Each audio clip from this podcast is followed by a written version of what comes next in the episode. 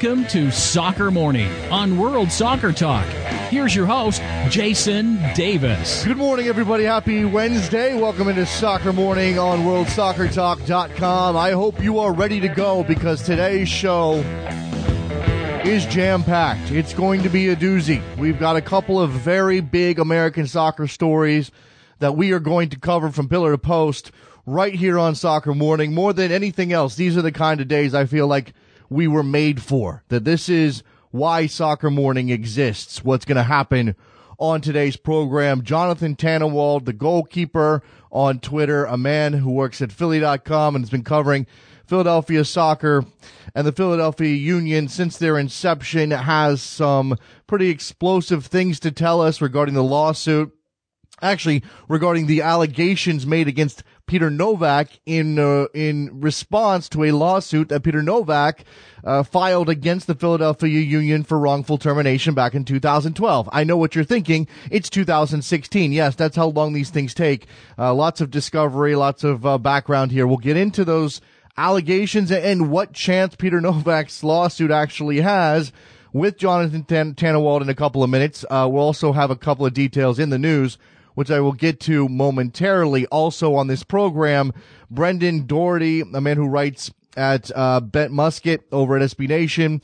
Uh, he's from Rochester, New York. He also does um, a, a, show called the USL Show that covers that particular league, and we have some pretty explosive stuff out of USL today as the Rochester Rhinos ownership has been stripped of their franchise rights as USL scrambles to find a new ownership group for one of the legacy teams in that league. The Rochester Rhinos go back quite a bit, uh, quite a ways in American soccer terms, and they are the last team not in MLS to win the uh, U.S. Open Cup uh, back in 1999. There was actually a brief period of time where Rochester, New York was a serious MLS expansion candidate. We'll come to the situation with the ownership of the Rhinos and what's next for that team with Brendan Doherty at 9:40 a.m. Eastern. So there you go. Just so you know, first Jonathan Tannenwald, then Brendan Doherty. Two big American soccer stories. Let's dive in to the news here.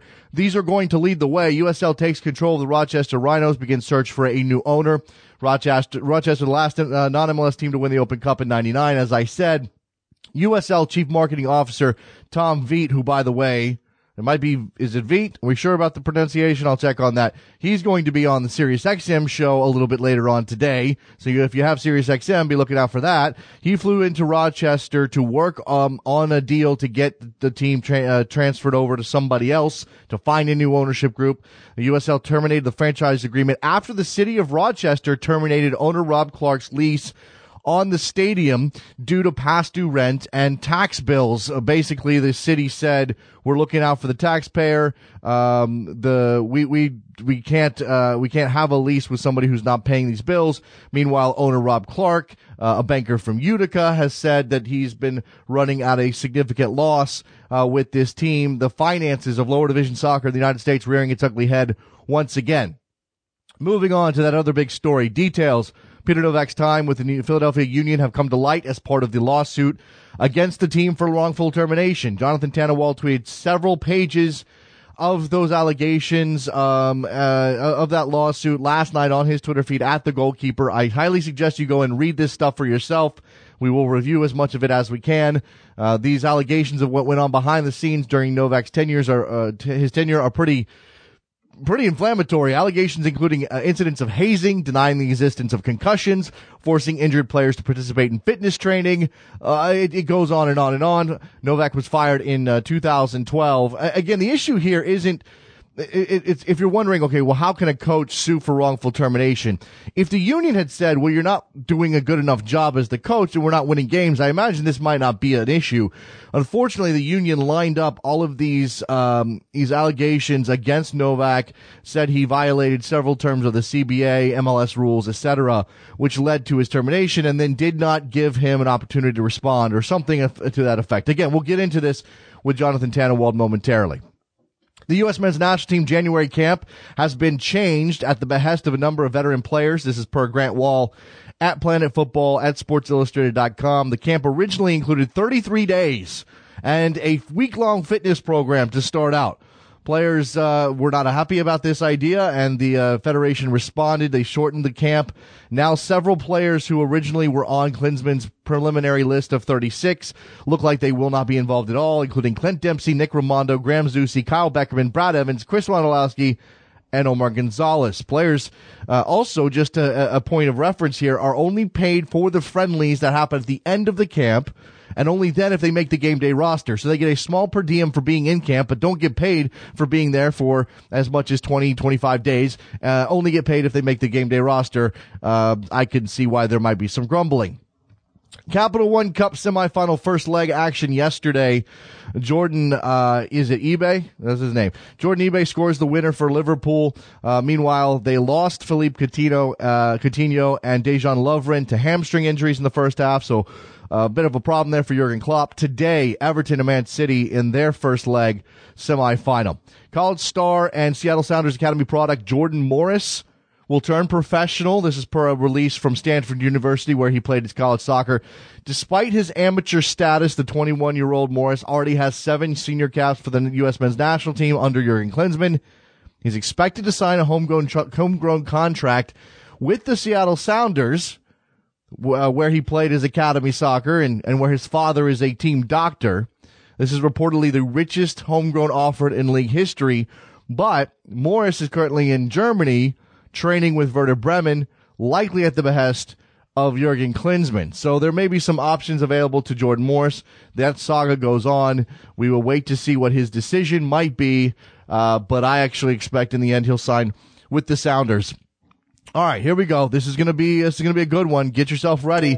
First up, Jonathan Tannenwald, the goalkeeper, Philly.com, Peter Nowak versus the Philadelphia Union. Don't go anywhere. Be right back.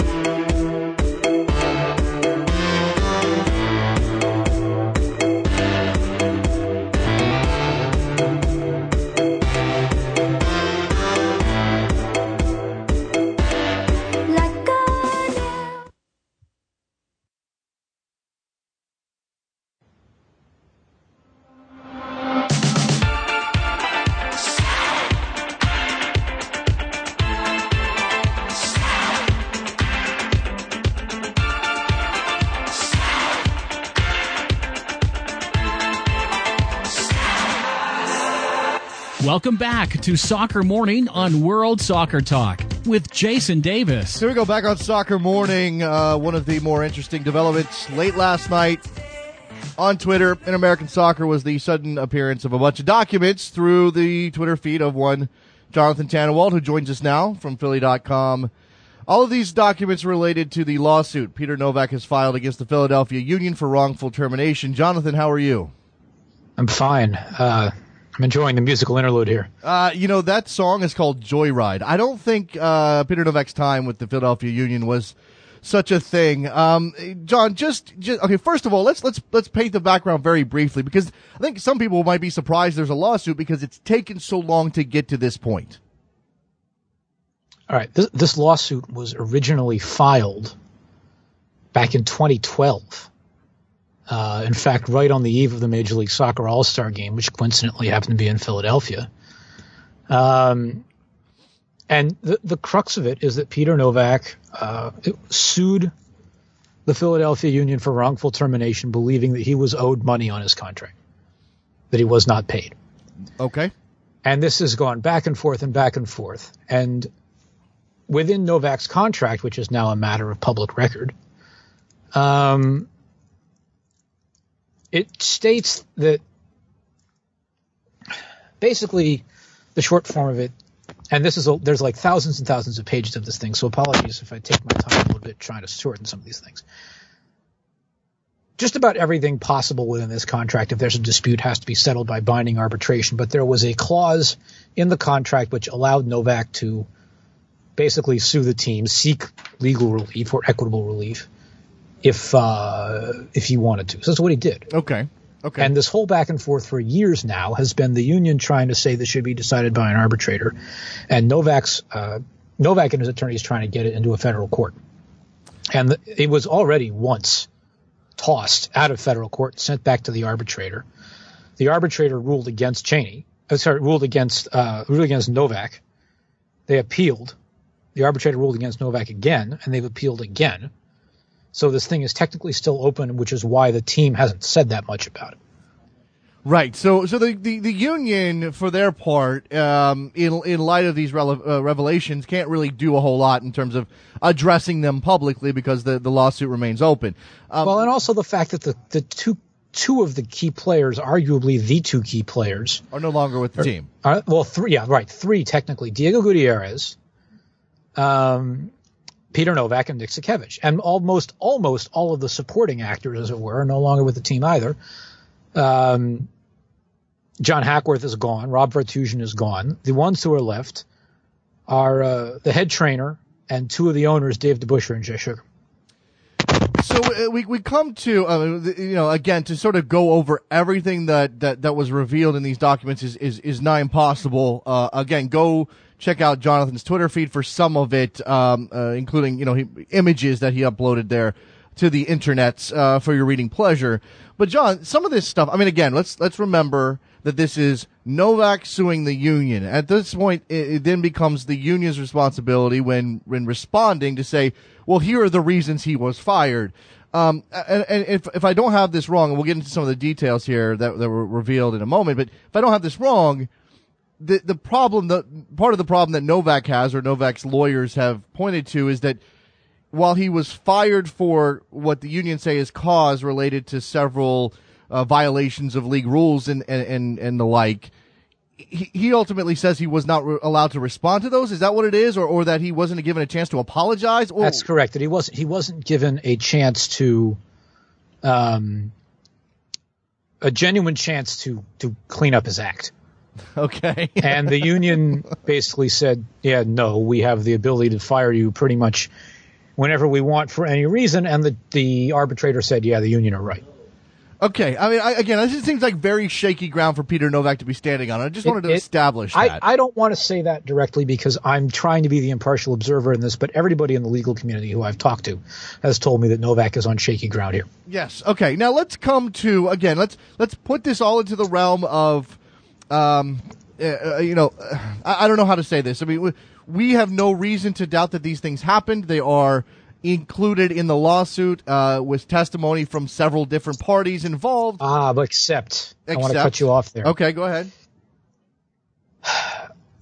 I wouldn't go so far as to say we have no reason no reason to doubt any of this because everything that came out last night came out from filings made by the two sides who were trying to establish their different sets of facts. Okay. Okay. Well, I mean, look again, and, and this well, what this a lot of this is why everybody was jumping on me last night about John Hackworth's role in this. Okay. Because the one of the statements from Nowak's side said that John Hackworth and Rob Vartughian filmed one of the hazing activities that Nowak um, performed upon his right. players. Uh-huh. Uh-huh and I, I'm I can barely I could barely even read through some of that stuff with a straight face, so apologies in advance to the listeners. Um, but it's all out there. I tweeted it last night, and I sat and and some number of people saying, "Well, U.S. Soccer has to answer this because John Hackworth, you know, blah blah blah on on," and and yes, John Hackworth probably has to say something about what happened. Uh huh. But in reading this, I'm sitting there thinking, this is Nowak's side of the story. There's no mention of what Hackworth's perspective in the moment was was my boss asking me to do this. Right. I can't really say no when he's really angry. I don't know if there was any coercion or whatever. I don't know if there was or wasn't any coercion. But Hackworth is innocent until proven guilty. Especially when Sure. Yes. The, yes. The assertion here was not a statement of fact, but by a statement by one side in the case. Yeah, yeah. Look, look, look. So, a, so, a lot of this is uh, amounts to uh, yeah, he said. He uh, said. He said. He said. It, it's it's one side versus the other. So let, let's just let's just point that out, especially stuff like again Hackworth's involvement, and, and and I even have you know directly on my feed two minutes ago, as somebody listening to us uh, here this morning, John says, "What do you think U.S. Soccer will think of a of their new U17 coach condoning videotaping and showing hazing of young men?" Condoning again, is the wrong word. We, we don't know any of that necessarily. Um, and, and again, what we've got though is is when it comes to Nowak directly is uh, again some I'm going to call them allegations because at the time for the time being I think that's what we have to do, John. I, I, most of it are allegations. A fair amount of it at this point has been established as fact. And what I would say is, um, I, I, I want to, to use your phrase, pull back the curtain here for just a moment on a couple of things in this. One is that I've been waiting a long time, as many people have, for last night to happen. For most of the history of this case, all of this information was under seal by order of the arbitrator and a previous judge in the court. The judge changed, and the new judge came along and said, in essence, I don't see why all of this stuff has to remain sealed and off the record. Uh huh. And that, and so in a ruling in the middle of December, he said, both, both sides wanted to keep this stuff under seal. The union wanted to keep this stuff under seal because they didn't want all the embarrassing details about themselves to get out. Sure, sure. Uh, uh, that this stuff all happened on their watch. everybody's innocent in this thing. Yeah, Um, yeah, yeah. I mean, it, it, all of this happened. Let, let's, regardless of whether or not you want to put, you know, say the, uh, Peter Nowak comes off as the bad guy here, and, and in a lot of cases, uh, these uh, these allegations he does, or some of this stuff that happened, he, he certainly does. The team allowed this to happen, and then there there comes. Uh, let, let's before we we get to what the union did at one point, despite evidence that that Hack or the, sorry that uh, that Nowak was doing things he probably shouldn't have been doing. Let's just go through a couple of these things. We don't have to you don't have to address them all directly, John, but I think uh, it's it's interesting to uh, to to to list some of these uh, revelations. Um, you know, this is all. I'm actually using the the Reddit Reddit thread on this story because somebody actually helped us out by putting all these uh, all of these things into individual notes. No, I, I haven't even had time to, to to write up a proper story yet. no, of course. Nowak. Nowak denying players coll- collectively bargain vacation days. I mean that that's that's of the uh, that's the that the least of these uh, these allegations. Uh, denial of water on a 10 to 12 mile run uh, in 2012, during which Nowak physically took the bottles from the trainer and threw them in the bushes, forcing injured players to participate, which is obviously uh, beyond the scope of the CBA and, and just a wrong thing to do in general.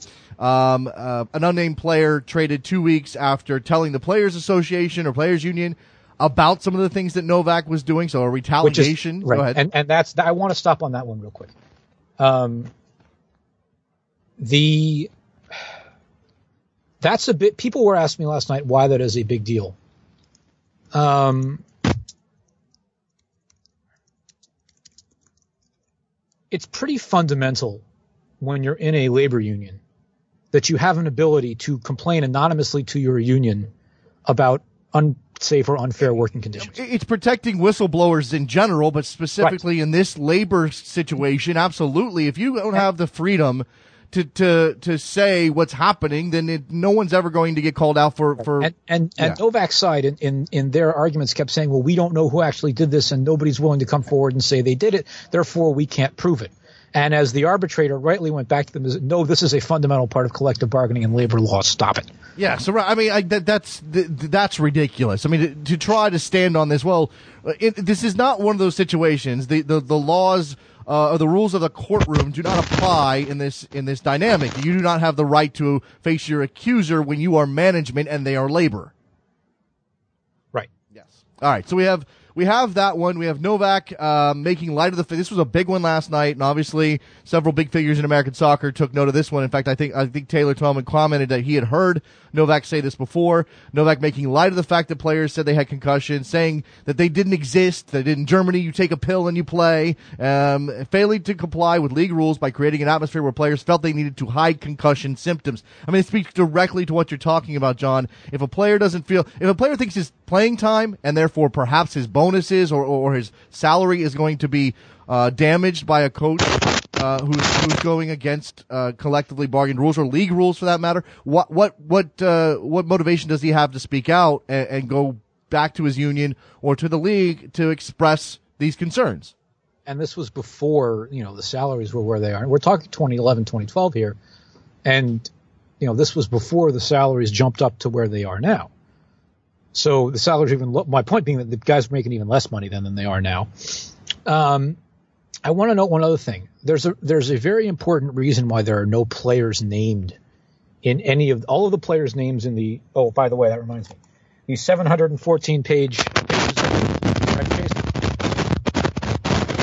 There? Yeah, John. I don't know what's going on. It seems like maybe uh, maybe Nowak's side is trying to uh, block the. the, the well, sorry. It's, we've got Here's- some. here's- I have in my hand the 714 pages of paper that Okay. I promised the sound effect I would drop on my desk. So here goes. All right. That's it's a lot of paper, uh, a lot of dead trees. We're, we're still killing trees in the modern age. Uh, when it comes to lawsuits uh, specifically, um, you know, just a couple of things. I'll run these down pretty quickly. Not all of these are "quote unquote" big deals, although they are certainly violations of rules that that uh, that Nowak knew were in place. He played trial. Go ahead. Finish my one quick thought. Yes, go ahead. when the judge ordered all of this stuff to come out, he said the only things that that that will be redacted are names or identifying information of the players, including quote the minor involved in a hazing incident end quote, which means that somebody at the time was under eighteen. Well, I think we can all do the math there. Uh, yeah, I did. Um, and two, quote, evidence of the substance and communications between any players and the Major League Soccer Players Union. Everything else was published. The rest was redacted. That's why the names are off the record. I named two players in one very limited circumstance last night, which was Nowak playing players uh, in friendlies for which tickets were sold, and therefore Right. they made money off of Right. uh, who were academy players and not signed by the team and thus not part of the players union. That was a violation of the CBA. It happened twice in 2011, and uh, Nowak. Uh, Nowak basically the first time it happened was in a game against Everton. The player was Christian Hernandez. I know that because he's the only academy player who played the game. Uh, Todd Durbin, who everybody knows is an executive at Major League Soccer, uh, spoke with Peter Nowak. Nowak uh, said he he knew it was a violation for the unsigned player uh, to play. He did it anyway. So they he said they said don't do it. They did it again with Jimmy McLaughlin in the subsequent Yeah. game against Real Oh, Madrid. he, he didn't care. 57,000 people to Lincoln Financial Field. They made a ton of money off of. Then they played a trialist in a in a exhibition game against Harrisburg, uh, which um, which uh, Also violation. there were tickets Yeah. for, so they made some money off of. Um, Nowak, and I'm going to read here from the case filing, spoke with Todd Durbin and informed him that he understood it was a violation for the unsigned player to participate in the gated exhibition game, but he decided to play the player anyway. He also informed Mr. Durbin that he disagreed with the rule and would do it again. Uh, because of this, Don Garber fined the union $25,000. Yeah. Uh, the union reduced the fine to fifteen thousand dollars through negotiation with the league, uh, because what what could they do? You know, Right. Exactly. yeah. uh, the other ten thousand dollars was held in abeyance in case there were future violations. Further, and thi- this is the point, a point that I've been trying to follow up on with the team, which in general with this stuff is pretty helpful with me, but this is one that needs to be followed up on over the course of the next few days. Quote, furthermore, within the Philadelphia Union organization, the team manager is responsible for the signing of all homegrown players. In this regard, on or about May 1st, 2012, the league concluded that the union, viol- the Philadelphia Union, violated the league's homegrown player rule and sanctioned it as followed. One, loss of $75,000 in allocation money. Two, a $35,000 fine payable immediately. And three, should the player be transferred, and I don't know who this player was, which is a determination that will now solely be made by the league. The league will retain two thirds of the transfer revenue, with the Philadelphia Union only receiving one third. Huh. Wow. Now, both of the both of the players in question of the both of the academy players who they were sanctioned for using, Christian Hernandez and Jimmy McLaughlin, are no longer with the Philadelphia Union. Right.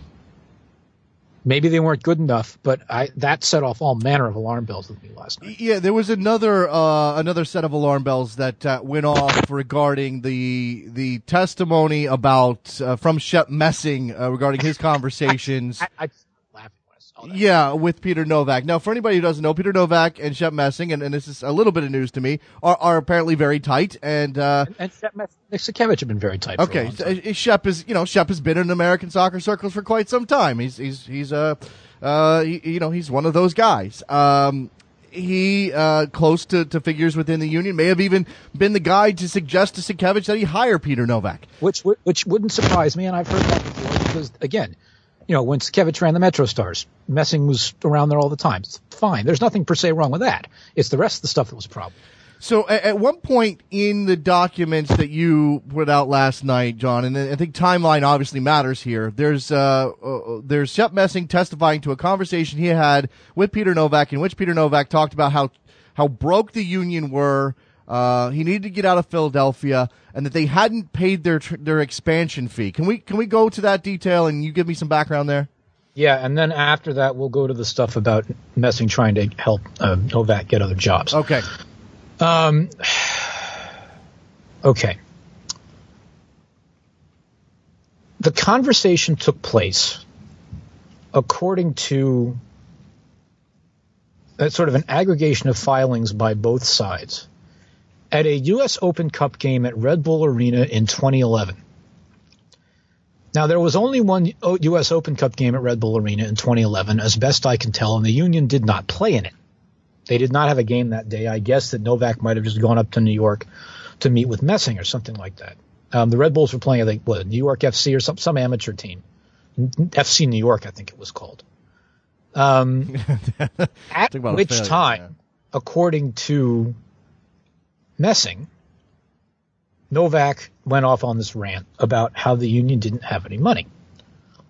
And that included the fact that as of that point in time, they had not in full paid the franchise fee for joining, which it was later. Exp- I first thought that was their expansion fee uh-huh. for joining the league. Uh-huh.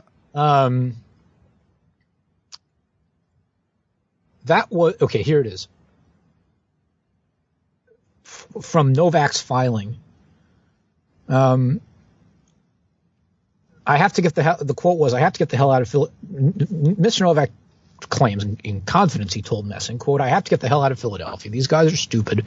They don't know what they're doing and they're broke. They have no money, end quote. And then in Nowak's side's filing, if Mr. Nowak actually said this, well, this was undoubtedly not Mr. Nowak's wisest moment the suggestion that it constitutes a material breach for which he can be terminated for cause without notice of the opportunity to cure, i.e., sue them, or changes, sorry, cure his changes behavior, is unreasonable if not laughable. Furthermore, the concerns were at the time justified. The team had not and could not pay its required franchise fee.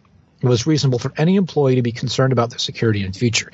I immediately called the union's head of P- the team's head of PR when I saw that try to get a clarification on there. I'm going to thank Chris Winkler publicly on here because it was very helpful to me last night. He took every single one of my phone calls, no matter how late they were, and tried to help me out. Now, it was, uh, I, I flagged that, tweeted it, it caused a stir. It was quickly pointed out to me by, of all people, our friend Maxi Rodriguez, that um, it's it at that point in time it wasn't really anything new for MLS expansion teams to pay their franchise fee in installments, which makes lots of sense. Right, right. So the the team got back to me fairly uh, quickly and noted that they basically had a plan, a, a, payment plan set up with MLS, which they adhered to, and they paid the thing as they were supposed to. Okay. Um, but the could not was the interesting phrase to me and lots of other people. Um, and that's something that will take a while to dig into, but at the same time, it was, uh, you know, four years ago now. Well, sure. So, so uh, John, just to establish it, are we talking about the, the expansion fee, which, you know, in a recent context we hear is, you know, $100 million for NYCFC? It certainly wasn't for the union, but $100 million for NYCFC. Are we talking about something else, some sort of you know, when you say franchise oh, fee, what? forty. It was the expansion fee. Okay, it was the expansion fee. Yeah, I am pretty sure of that. Okay, I don't know what other and, fee and there it, would be. It's, it's yeah. I, I, what I was told. Let's see if I get the exact quote up here. As agreed upon with MLS at the time of expansion, we were placed on a scheduled payment plan that we duly met. Okay. So I think Nowak was trying to now, look, the union have never had a ton of money, and Nick Sakiewicz has never made any secret, at least when it suited him over the years, that he lost a lot of money personally. Sure, and when we know Sugarman took a hit, and, this, and the team has, uh, you know, in terms of his holdings, and the team has not always been operating on the same level as, as some of the richer teams in the league. We knew that. We knew that there was some. I mean, this is why they have lagged behind in, in training facilities and the like. But the the idea of um, the idea of him. Uh, sorry, excuse me. The idea of an MLS expansion team paying the entire expansion fee all in one check is a relatively new thing. Okay, yes, and and look, I mean, if you have the yeah, if you're if you're Sheikh Mansour, you have the the money to write that check. Not everybody does. Philly came I in. think LAFC is the other one. Yeah, it, well, they, they, you know, they, they, they took up a collection. They passed the hat around. Um, it- you know, so, so yeah, okay. So let's come to Shep Messing's role in trying to get Peter Nowak after probably being the guy that helped him get the union job. Now he's being asked to help him get another job, probably in Europe. And this is another reason, this is another element of the cause for which the union have said that, that they fired Peter Nowak. Yeah, it was it was reported back at the time. I I got a tip from a reporter in Scotland that Nowak was chasing after. I think it was Hearts. Remember that? Yeah, I, I, I it, it rings a bell. Yeah, it, ring, it rings a bell. Yeah. Yeah. Um, okay. Here we go. First of all, let's note that the union paid U.S. Soccer seventy-five thousand dollars in order to get him out of get Nowak out of his buy Nowak out of his contract as the head coach of the Olympic team. Thereafter, Yeah. Nowak, through Messing, then tried to get a job with U.S. Soccer while as the head coach of the union, even though he was contractually barred from seeking other employment. So, you know, thanks for thanks for that. Right. Exactly. Okay. Well, uh, there, seems to be a there seems to be you know the the the the the, the Nowak position, the lawyer's position, seems to be resting on uh you know a, a, a very small Right. you right. know, the, the technicality, technicality. is the technicality is he didn't breach the contract because Nowak didn't reach out to any of these clubs directly. He had intermediaries do it for him, to which the union said, "Now come on," and the arbitrator pretty well agreed with them. Um, and as I tweeted last night, what have we learned, class, about intermediaries in recent months uh, in the sport of soccer around the world? Um, okay, quoting from a filing by uh, the union side of things. In April slash May of 2010, before the start of the 2010 Men's World Cup in South Africa, claimant Peter Nowak contacted Mr. Messing and told him that if the United States men's national soccer team did not do well in the World Cup, he wanted to take, to take over for Bob Bradley as head coach. and the week the week after the loss to Ghana, Nowak called Messing and asked and quote asked Messing to speak to Sunil Gulati, president of U.S. Soccer, and see if Claimant again, claim, all references to Claimant here are Nowak, could become the next head coach of the men's national soccer team. He wanted to take over for Bob Bradley in this regard, who was still under contract with U.S. Soccer at the time. Although he was reluctant to, to Mr. Messing did in fact reach out to Mr. Gulati on Claimant's behalf, specifically notifying Mr. Gulati the Claimant was interested in Bob Bradley's position. Uh, John, um, you know, we're running ra- rapidly out of time here. We got to the other big story, the, the situation with the Rochester Rhinos here in a couple minutes with Brendan Doherty. But I, I, I do want to put a bow on this, or I sort of want to wrap this thing up um, with the revelation, with the other revelation for me that was, well, it's not, not a revelation. It, it's public knowledge, but it's in in opposition to everything we've just learned and everything we just went through, and the timeline of some of these things, and it's more properly laid out through your Twitter feed and some of the things people have collated, and I know you'll be writing this up. The union gave him a, an extension that would have only expired at the end of 2015, so a week ago. Right. What on earth? What on earth? Well, here's how I'd put a bow on this in two things. One, I hope Shep Messing is enjoying the MLS Cup ring that Nowak got him in 2004. Yeah. By the way, I have some I have some some concerns about Peter Nowak's time in DC. If this is what he was doing in Philadelphia, obviously he wasn't he wasn't brand new to these uh, ideas of uh, As- of player treatment, and he had a 14 year old Freddie Adu in his team back then. As the filing states, there was one only only one other instance in which the MLS Players Union asked the league to put into place a confidentiality agreement relative to a league investigation into misconduct of any kind. that other instance involved Nowak during his tenure as the head coach of DC United. Oh my God, I I mean, uh, I I don't. Okay, so here's here's here's my bow on this, and then I'll you can rant as much as you like because I know you, I got to get out of here too. okay, go. I started doing this as a way of trying to figure out what was really going on with the union because they were, in Dick Sakiewicz's tenure until the very final days of it, a very secretive organization in a lot of ways. And everything that I have posted about in the course of this, covering this lawsuit, is on the public record.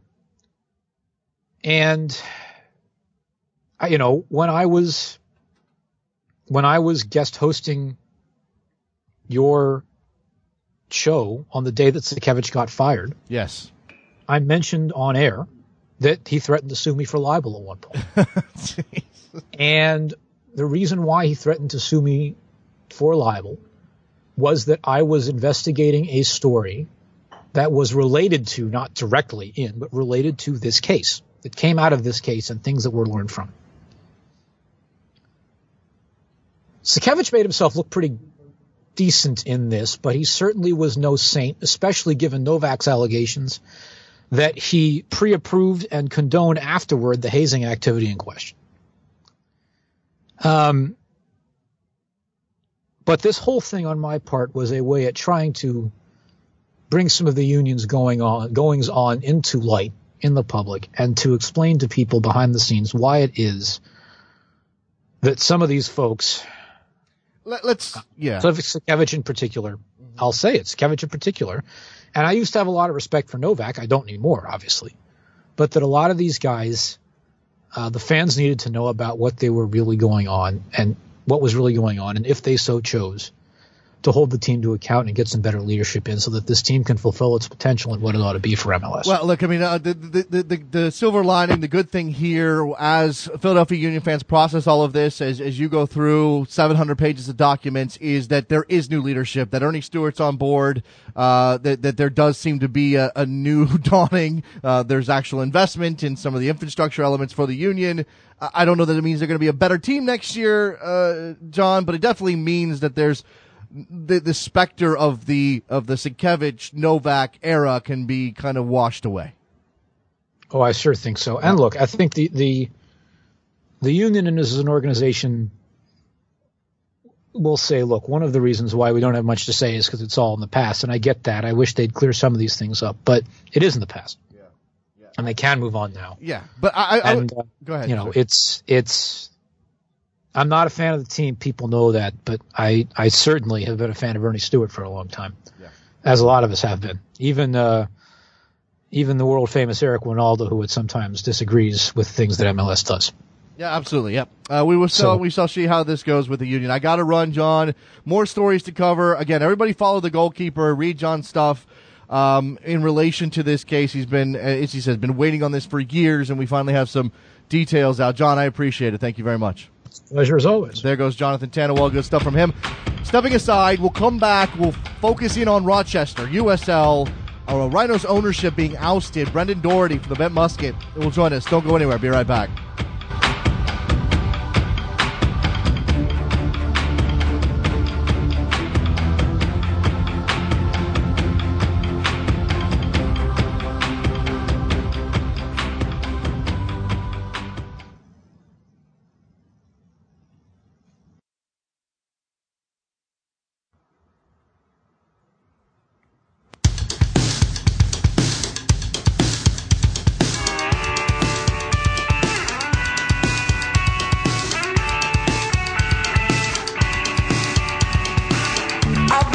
Welcome to Soccer Morning on World Soccer Talk. Here's your host, Jason Davis. All right, we are back on Soccer Morning. We have wrestled with technology and, and we've won for the time being. We'll see how long it holds. Brendan Doherty joins us now, writes at the Bent Musket for SB Nation, covering the New England Revolution. He also uh, does a podcast called The USL Show, which covers well, the USL. We've got USL news today. oh, Andy's from Rochester, New York. Hi, Brendan. Hey, Jason.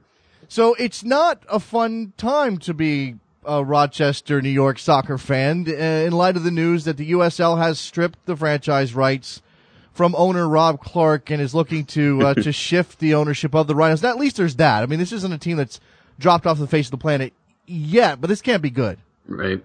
Yeah, I mean, we've only had a couple months um, to bask in the glory of lifting the USL trophy, um, going uh, the whole season, losing one game, um, uh, having the best defense in the league, I mean, breaking goal scoring records in the league. I mean, the 2015 season was um, outrageous. Um, it was it was you know classic hard nosed defense wins championships.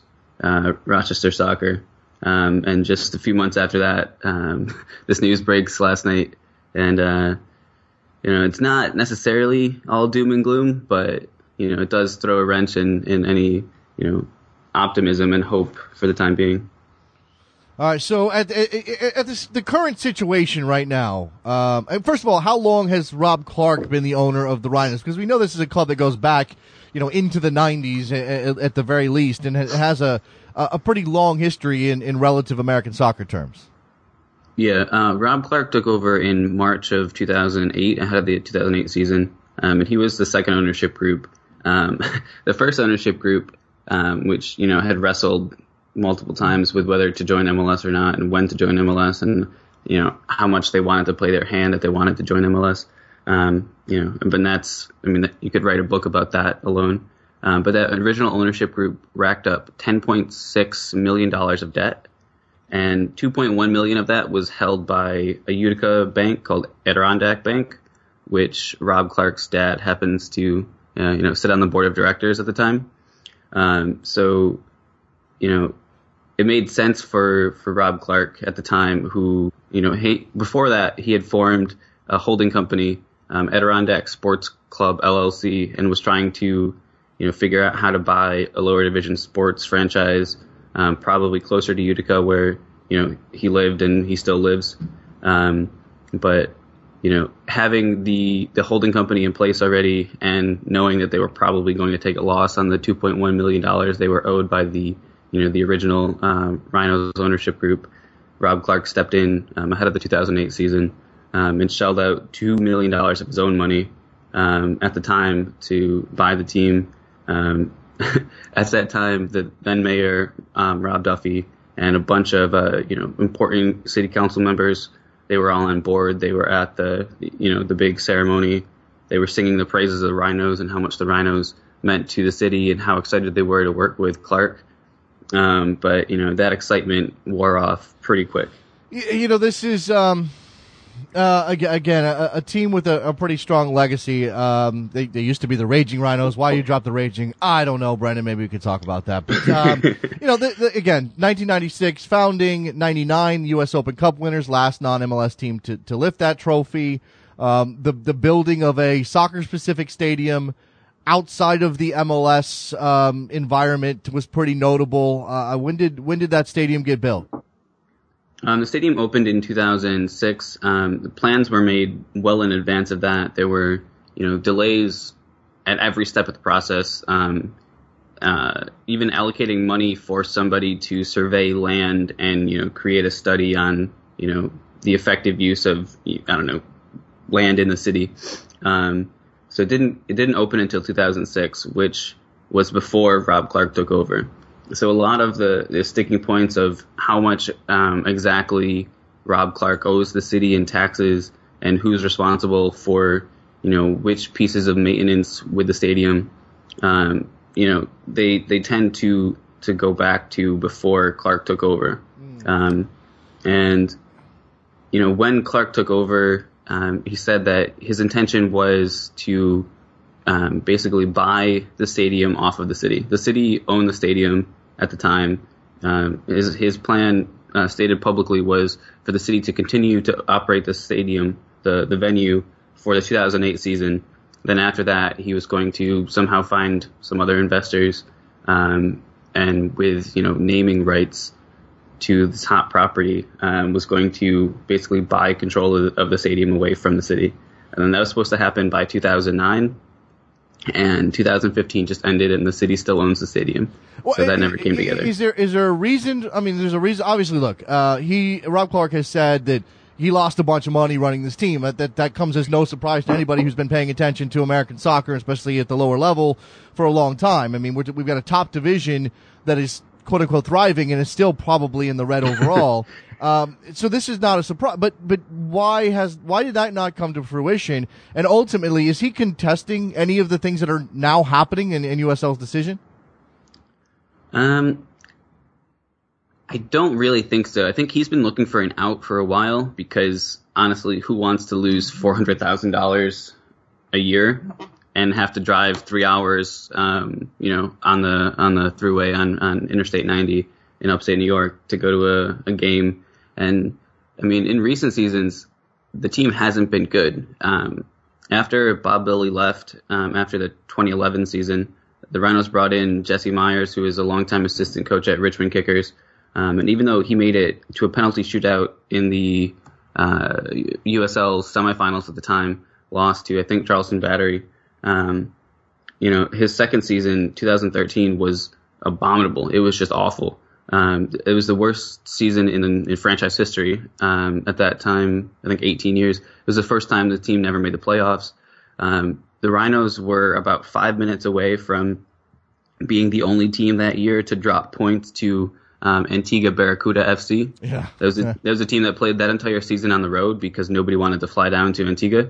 Um, so they played the entire season on the road. They, reg- regularly lost games five nothing. They lost a game, I think seven nothing to another expansion team down in um, Florida that didn't- didn't last over a year.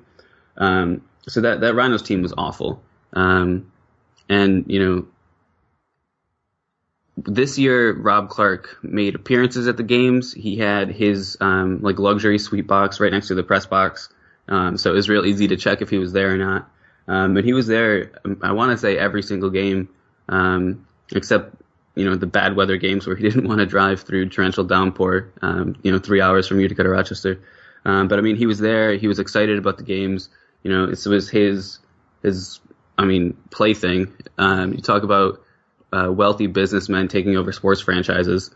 You know, the the Rhinos were Clark's you know successful plaything in the 2015 season, um, and he was excited about it. But the fans really soured on Clark a long time ago, um, and they don't want an owner who is happy in the you know the privacy of his own luxury box when the team is you know the, far and away the best team in the league. The fans want an owner who is excited, who you know goes down and meets with the fans. Um, Sacramento Republic's owner, um, you know, got into the supporters section and was singing along with the supporters group. Yeah. Um, Arizona United's owner Kyle Eng is on Twitter all of the time, um, and he engages with fans at the game, and he engages with anybody, um, including you know pro rel trolls and NASL trolls all the time on Twitter. Um, and you know Rob Clark, is, in that respect, was kind of an absentee owner, and that's I guess that's a, a bit of a silver lining for fans that if a deal is reached, you know, things could get better. Uh, okay, um, you know there, there there are a lot of details here in this particular case, and, and I'm going to talk to uh, I believe his it's Tom Veit, the uh, the chief marketing officer for USL. By the way, former Philadelphia Union executive, which is interesting considering our last topic. Um, i on on my Sirius satellite show, Sirius XM satellite show today, Brendan. So I, I'll I'll get into a little bit more of what's happening on the ground in in Rochester. But before I run out of time with you, I do want to take this a little bit bigger picture as a guy who looks at, at USL as a whole. And we've obviously seen some massive changes. I mean, this all goes back to uh, the TOA and the split uh, between the USL and NASL owners back in 2009, 2010, I think is, is when that happened, if I remember correctly. Um, yeah, and if I can cut in, um, Rochester initially left the USL after they they well they initially committed to come back for the 2010 season, then they decided to leave. So in December of 2009, USL actually filed a lawsuit against Rochester Rhinos and two other teams for breach of contract. Um, and then after the the weird hybrid 2010 season, Rochester abandoned the NASL project and went back to USL. Partly because I mean, my understanding, partly because of cost and, and the, the the amount of money that was going to be necessary to run an NASL team versus a USL team.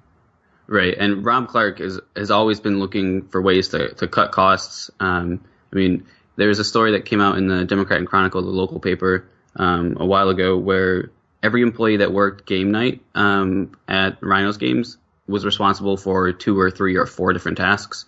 Um, like before pregame, you would take tickets. During the game, you would go around empty trash cans. After the game, you would clean bathrooms. I mean, uh, I think either the GM um, Pat Ercoli or Rob Clark, I can't remember, um, you know, was even quoted saying like a- after the games they p- clean up trash from the the, the luxury suites. Um, so like everybody everybody was Right. you know putting in a like a big team effort um, just to cut costs, and apparently it didn't work because Clark was still losing yeah. up to four hundred thousand dollars a year. Uh, well, I mean, the, economics of lower division sports and lower division soccer specifically are are, are tough. Um, you know, coming back to again that split and the and the way that things went in American soccer, and then obviously coming to this moment, uh, USL has changed, and USL ultimately decided to partner with MLS and and and uh, become a de facto MLS reserve division. In addition to having these independent teams, Rochester, Richmond, obviously Sacramento's new, but has been a, a massive success. We've seen a couple. There are a couple of other teams in that group. And there's a question I have here. Uh, C, I'm not going to get his name right, but I'm going to say Pifler. C. Pifler on Twitter wants to know. Um, he says uh, the obviously USL taking over the Rhinos. Austin has shut down operations, which I read in your article about Musket and hadn't caught up on. Yeah. Austin has yeah. shut down operations for 2016 because of how much money they lost in USL in 2015. Uh, is there a threat to the independent clubs, the Harrisburgs, the Rochesters, the Richmonds, uh, the Austins in USL in light of, of how everything is kind of playing out? Yeah, I think that's definitely true. Uh, I mean, Austin just lost an unfathomable amount of money. Um, they had a two million dollar operating budget, and they went over that by a million dollars. Um, and before the season kicked off, they offered all, any player that they had under contract in preseason to any other team in USL, no questions asked, for free, free transfer for any player they had under contract because they were they were so far over budget even in preseason. But with with the new new ownership groups coming into USL, um, Linder family for FC Cincinnati, um, Indiana Pacers owner Herb Simon, who's going to run the the Reno team that enters the league in 2017, and then the the San Antonio Spurs um, Spurs Sports and Entertainment Group owning the San Antonio team. Um, it looks like the the direction the league's going is unless you're um, like an MLS two team, you need to have just a filthy rich ownership group. Um, I mean, the the Aztex looked like they were a solid organization. They had run. I mean, they were a professional team before before they moved before that team uh, franchise relocated to Orlando, um, and then they were a PDL team for uh, a successful PDL team for a few years before they made the jump to USL. Um, so you would think that that organization would have you know have their stuff together, but they lost in like a million dollars in one season. Um, so you you look at teams like Wilmington. Wilmington has had to take a hiatus before because they, you know, they didn't want to waste money on a season that they didn't think was going to work out for them. Um, Charlotte Eagles took a took a um, drop down to the amateur PDL uh, because they didn't want to their their structure as you know a, a Christian mission based soccer team couldn't handle the rising costs of competing in, in the new USL. Yeah. Um, and you look at teams like Charleston, teams like Richmond, um, Pittsburgh, Harrisburg.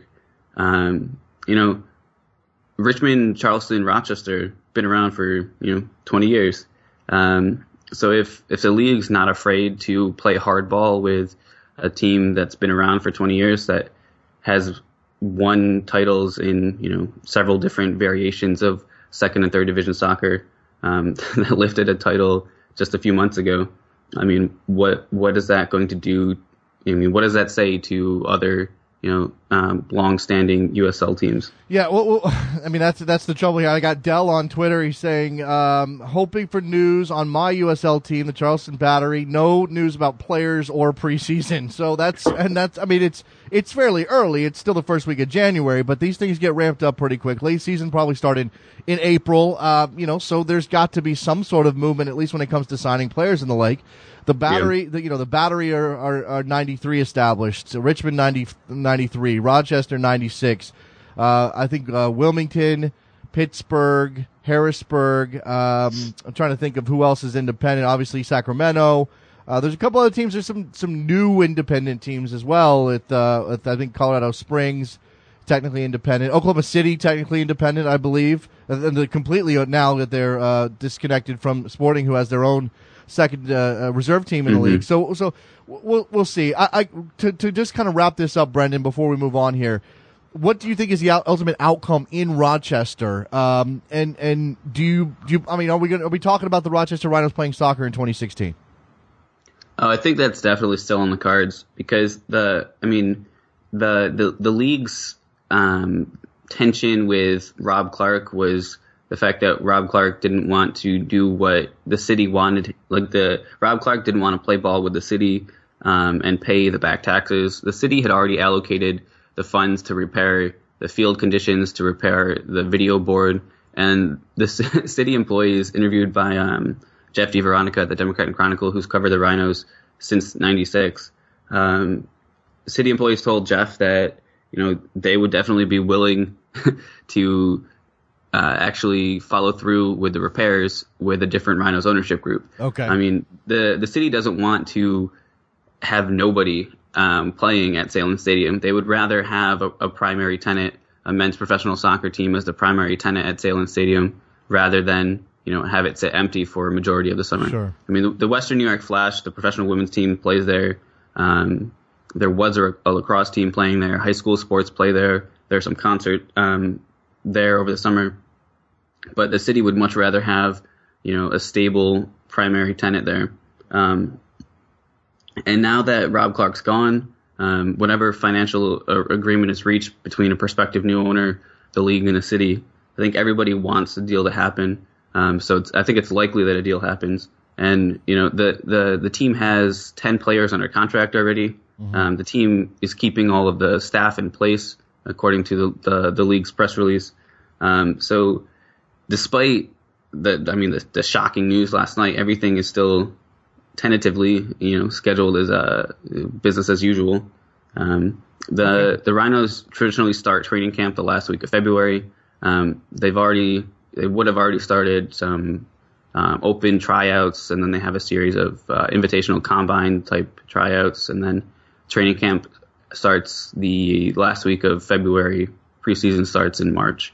Um, so there's not that much time to get a deal done, but I think that mm-hmm. the league and the city, especially the the Tom Veit and, and other league um, employees, are coming up to Rochester to really put um, a lot of effort into making a deal happen. Yeah, this, is the big guns. They they've sent in their. They, I mean, for the, we um, I've used this analogy before in other soccer circumstances, but we'll call uh, Tom Veit the, the fixer, the the wolf here. He's going to come in and, and, and fix things. Um, at least that's the goal, I imagine. Um, we'll, move on here. We'll see what happens in Rochester. Certainly want to see the Rochester Rhinos continue to uh, to be a part of the American soccer scenes. Again, longer history than most, um, especially when it comes to lower division soccer. And and and fascinating to me, Brendan. And uh, you know, I don't know what what what memories you'll have of of that situation, but uh, I've long said that there's there's to me there's got to be a, a, a long form behind the scenes in depth story to be written about how close Rochester came to MLS expansion back in the day. Yeah, what I understand is that on two occasions Rochester came within a week of joining MLS. That is pretty quick. I mean, they're pretty close. That's that's about as close as you can get without it happening. Brendan Doherty, Bent Musket at SB Nation, uh, talking New England Revolution, and in this case, talking Rochester Rhinos. Also, the USL show, which you can follow on Twitter at uh, the USL show, and Brendan's on Twitter at Doherty Soccer. Brendan, thank you very much for your time. Appreciate it. Thanks, Jason. There goes uh, Brendan Doherty. Let's take a break. When we come back, we'll briefly open up the phones. I don't have a whole lot of time today, but we'll get you in here on a Wednesday. Soccer Morning, WorldSoccerTalk.com.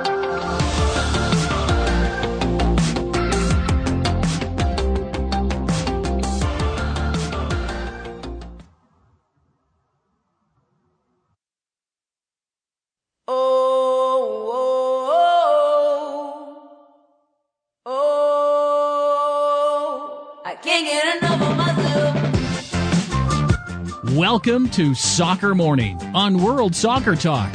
Here's your host, Jason Davis. All right, here we are on a Wednesday. Briefly, phone lines are open, and I think we're going to get at least one caller in on today's program. So, two guests means we're we get kind of full up, and these were very interesting topics today.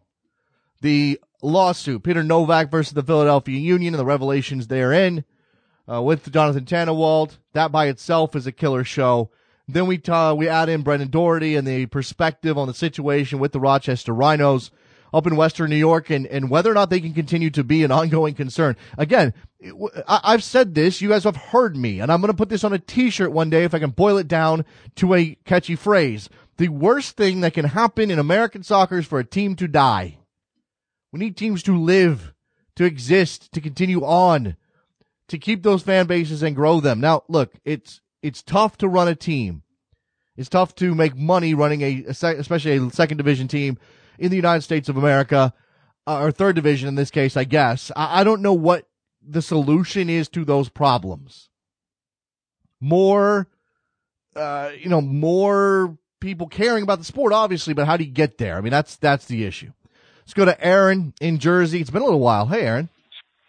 Yeah, hi. I just got back literally last night from uh, from Europe. I was there for three and a half Ooh. weeks on vacation. So Did you take any football? in Italy. Yeah. A- absolutely. I saw uh Stuttgart match. I saw a Fiorentina match uh, you know, at the end of uh, or you know middle middle end of, of, of December, and then uh, uh, a couple of uh, uh, German matches, and so and then I even saw some of their second division football, which was pretty pretty cool. And uh, where I was staying in Verona, there was a fifth division team literally right at the end of the block. Nice. So it was it was a lot of Well, fun. well, now you're back in Um, you're back in the United States where we don't care as much, Aaron. So yeah, about anything like that. But um yeah, so it, it, you know, it was kind of sad to, to to you know hear what's going on in uh Rochester, and and and and really more to the point that you know basically USL is you know almost like this subprime mortgage picking ground, you know, for for MLS to kind of cherry pick, and I think that's really kind of part of the problem with the you know the, the lower divisions is that there just isn't any kind of superstructure, whether it's you know the National Federation or MLS, which are the two biggest structures we have, that want to put any kind of you know conditions or or kind of energy behind it, except to kind of cherry pick well, franchises okay, here and there. we're, we're we're working again. This is the this is one of my continuing issues, and it's a question. It's not. I'm not. I'm not taking a position here. I'm asking a question for you first. Do we want to operate uh, from the from the position that soccer is supposed to be uh, a multi-level situation, uh, a la Europe, a la South America, where you know every town has a team and they're supposed to be at least somewhat, uh, you know, not if not profitable, then at least getting by, and, that's a, a necessary part of being part of the soccer world, or do we should we just go on what I think is a more modern approach, which is that hey, to have 25 teams in a top division is it's pretty much what we do in this country. I mean, it's not like there's a minor league for for American football. It's not like it's not like the D League is something anybody cares about. It minor league baseball is constantly changing teams and and allegiances and names and clubs are disappearing and coming back. I I, I don't know. I don't know, Aaron. I, I mean, the uh, I, I guess where I think it's a little different in soccer, and I would say basketball is going to get there probably the second half of this century. As trust me, the basketball in parts of Europe is really good. I mean, some of it's scary good, and is that is that basically soccer? There's such a strong alternative set of choices to watch great or very good that I think it's incumbent on any upstart, and it, we just happens to be the United States in this. And remember, we were an upstart in hockey too. I mean, you know, so we, we've been in the upstart business in, in in other sports that weren't our primary sports, and you do put some developmental structure in place. I'm not saying anywhere near the 50,000 divisions that England has or something crazy like that, but there is a choice between zero divisions underneath you and England. And, and I think that choice is somewhere, and I actually don't think we're too far off. It's somewhere between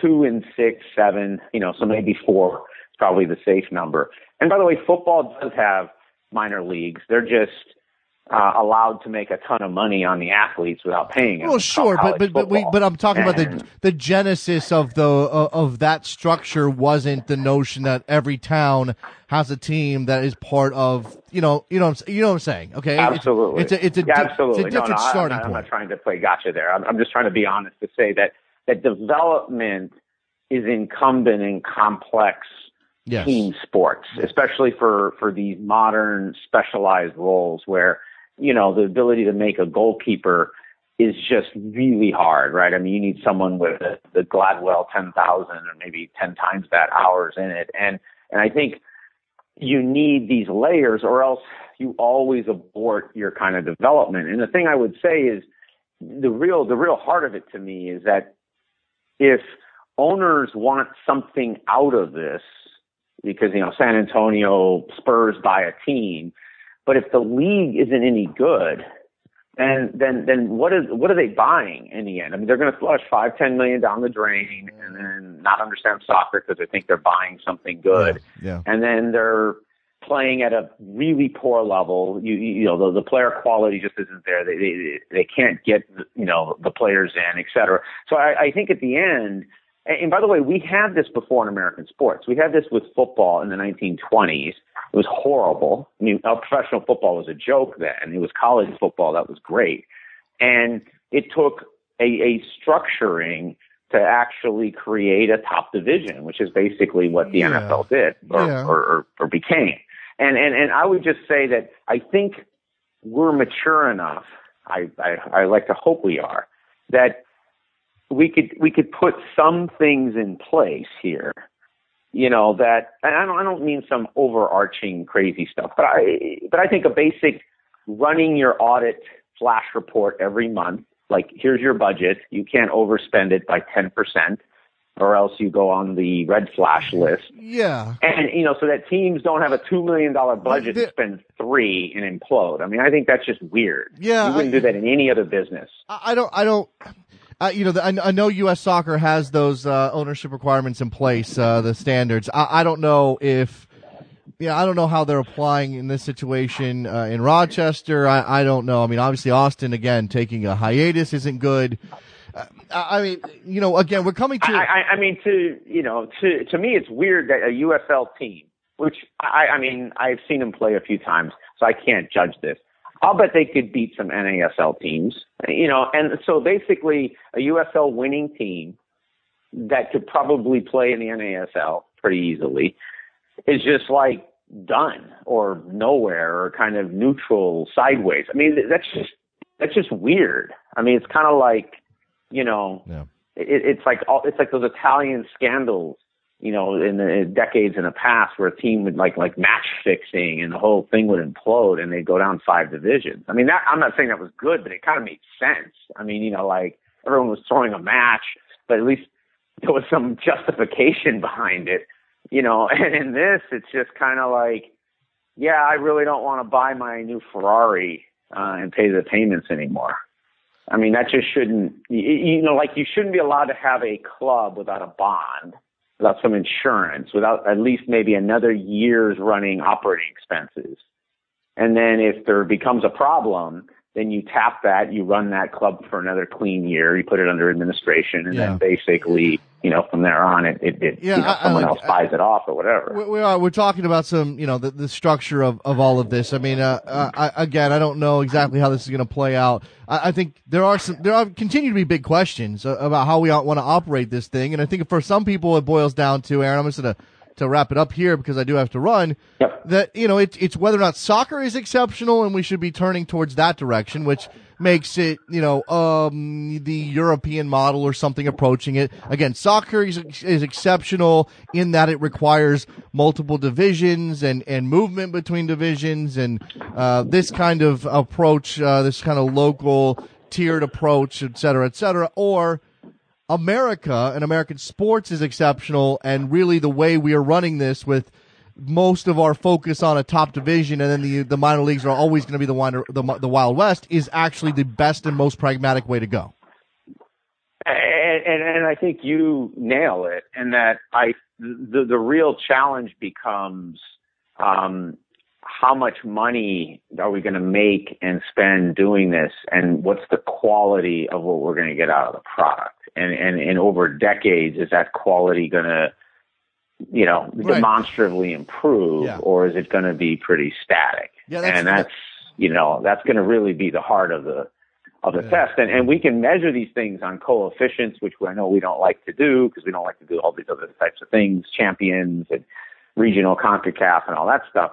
But, you know, I think it boils down to what kind of product do we really want here?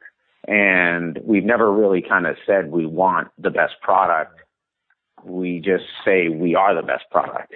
you know, what I mean, Well, I think yeah. because we're used to always having the best product. Yeah, it, well, the, the, that that sort of the, the- our isolation uh, um, sort of resolved that issue for us without that question having to be to be asked. It's never had to be asked before, and yet here it is. Um, except when we go in the World Cup, except when we go in the World Cup or something like that. Yeah. And, uh, and you know what? One thing I will say, uh, you know, last thing is they love us over there, and and and just all these types of things we're really trying to do. I mean, they think it's remarkable. I had these great conversations where people would just say, you know, the idea that we would get into ice hockey you know, like in Italy, and then just like just fight for decades to just you know like qualify for the Olympics, and Right. and and you know, and, and and it wasn't a crazy analogy because you know like we were in the north and it was friggin' cold up there, and uh, you know, and it was like yeah, you could play ice hockey here. I mean, you know, Right. easily, and uh, um, and it was actually kind of an interesting way to think about it, which is you know you're you're kind of imposing or you're trying hard to you know get some of our stuff and South American stuff and your own stuff right. and and and and stumbling through it and but we appre- we see you and and I'll tell you they they love Tim Howard. They think he is Really? a god for for that game he had against Belgium. I mean Ah, that that is yes. like a big time game for them to to to view us in. It's pretty amazing actually. Uh, uh, Aaron, I would love to hear more stories. I'm, I'm out of time. Maybe we can get you back on the air Yeah. shortly, but I appreciate your call. Great to hear from you again. Thanks Thank you. All right, goes Awesome. uh, goes Aaron. Yeah, I mean, I, Yeah. it's an, it, that is an interesting way to think about it. That that the, the, you know, as Americans, it is in our it is in our nature. At least this is what we're doing to take ourselves out of our own little box and try to put ourselves in somebody else's box. If you want to look at it that way, or we want to participate in everything, whereas you know the Italians and the Spanish and and, and the Brazilians and the, the Germans and the, the the Russians or whoever, generally speaking, put keep themselves in their own box. They don't. De- they don't really. Uh, they're not chasing the dream of becoming a top uh, basketball power. I mean, maybe Italy is a little bit on that front. Certainly not doing American football. Certainly not doing baseball. I mean, the, the, when when Italy participates in the in the World Baseball Classic, they have people like uh, you know they have they have uh, Americans who have Italian heritage. That's how that works. I mean, it's basically how we're building our soccer. Never mind. Let's uh, let's wrap this up. Thank you very much for listening on a Wednesday, man. What a show. Uh, Jonathan Tannenwald, thank you to him. Thank you to Brendan Doherty for his insight as well. We will rush out of here. We got the Sirius XM show coming up. Tom Veit, Veet, we're going to check on that. From USL will join us there. See you then. Bye.